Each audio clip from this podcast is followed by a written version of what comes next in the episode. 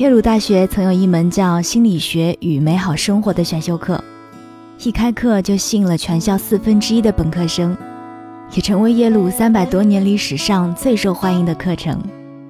大家都希望通过课程找到快乐的方法，但是负责授课的教授说，美好生活其实是由各种各样的情绪组成的，而不能只单依靠快乐。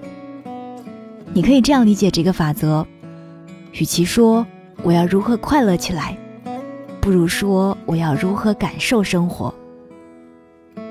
我经常会翻看公众号还有喜马拉雅的留言和私信，有不少听友会跟我抱怨，觉得日子无趣，一点都不生动。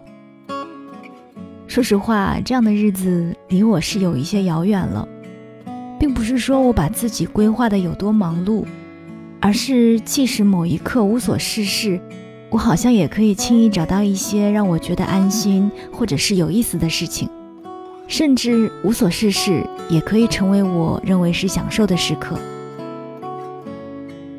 嘿，你好吗？我是三 D 双双，我只想用我的声音温暖你的耳朵。前几天我翻到公众号 WeLens 上的文章，在文章里面分享了很多读者相册里的美好瞬间。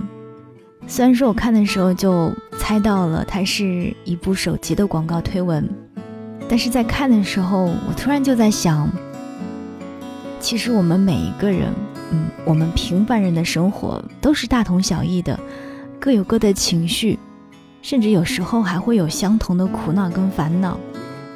所以或许不是生活出了什么问题，而是我们看待它的方式不一样而已。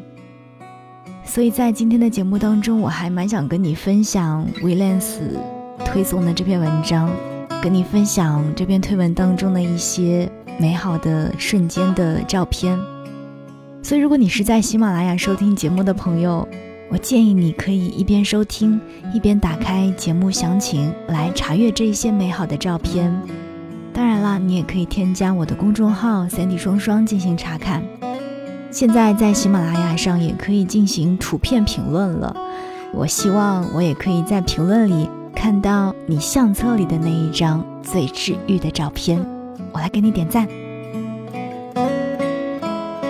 第一部分的照片主题叫做“我总是依赖陌生人的善意”。萨曼说自己经常下班的时候会去楼下的一家小店吃拉面，每次精疲力尽的走进店里。把包放在邻座旁，一个人吃完回家。最近依然是一个加班的晚上，突然想起来好久没有去楼下吃拉面了，于是合上电脑走进店里，站在点餐台前。还没等我开口点餐，老板就说：“还是老样子。”我看着老板说：“嗯。”坐在位置上等餐来，果然是老样子，不加葱的拉面。不过那天晚上。老板送了我一颗大福。陌生人的记得，真好。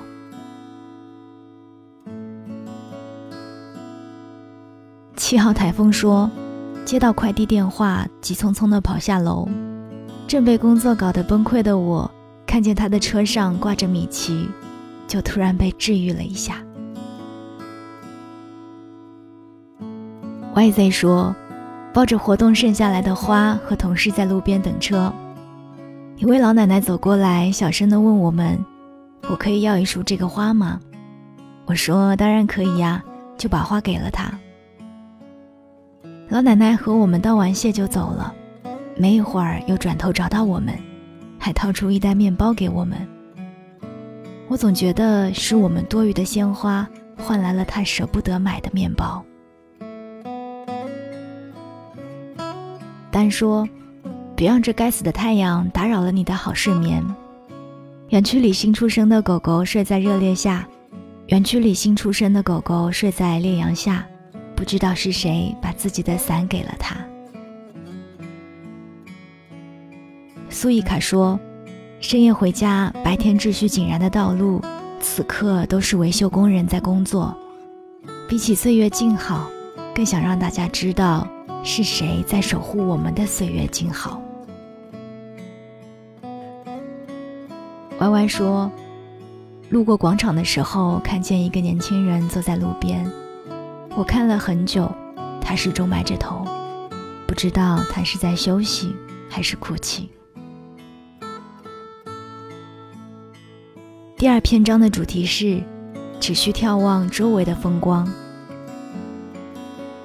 三件宝物说，那天在公园跑完步回家，抬头的瞬间看到这片云，果然跑步是没有错的。又缪说。早上阳光照进来，在窗台上形成一块好看的阴影。去年秋天朋友寄来的核桃，没吃完一直摆着。日本海边捡来的黑石头，景德镇年轻人做的陶器，真的是很久没有去旅行了。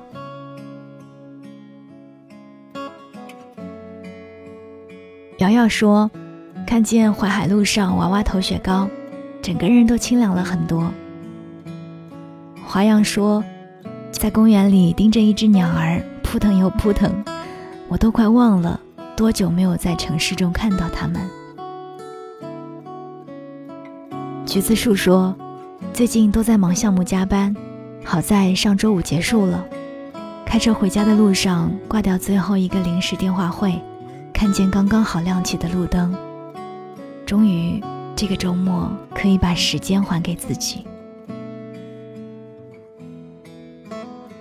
雨华在苏格兰说：“从上海去香格里拉的飞机上望向窗外，不止一次为飞往陌生城市、开展未知的旅途而感到雀跃又忐忑。” Miles to go till the day we meet again。半个导演说：“偶然看见建筑工人在放一场小烟花。”第三个主题是他一直都在。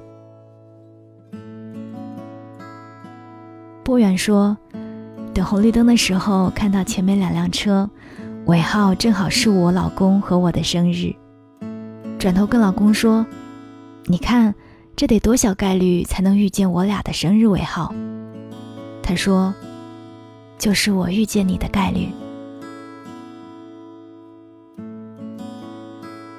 ’MVP 杨说：‘出门去还业主的小推车，跟猫咪说拜拜。’”一转头，原来早就蹲在推车，小眼神一直盯着我，想跟我一起出门。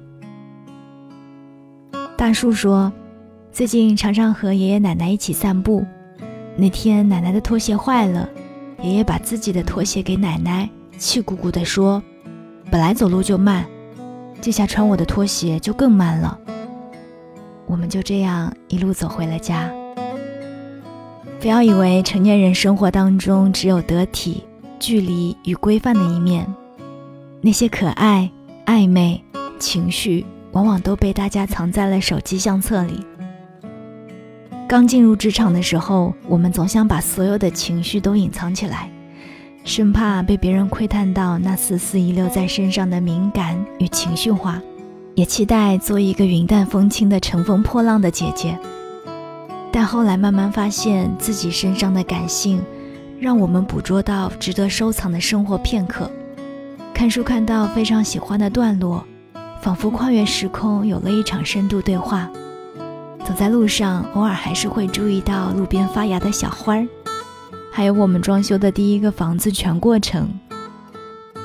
伦敦生活的编剧菲比在受访时说道：“我们写作是为了品尝生活二次。”那么拍照，大概就是为了品尝生活无数次吧。当每一次重新滑动整理、瞥见照片的时候，突然就让人重新回忆起那时刻的感受。那么你呢？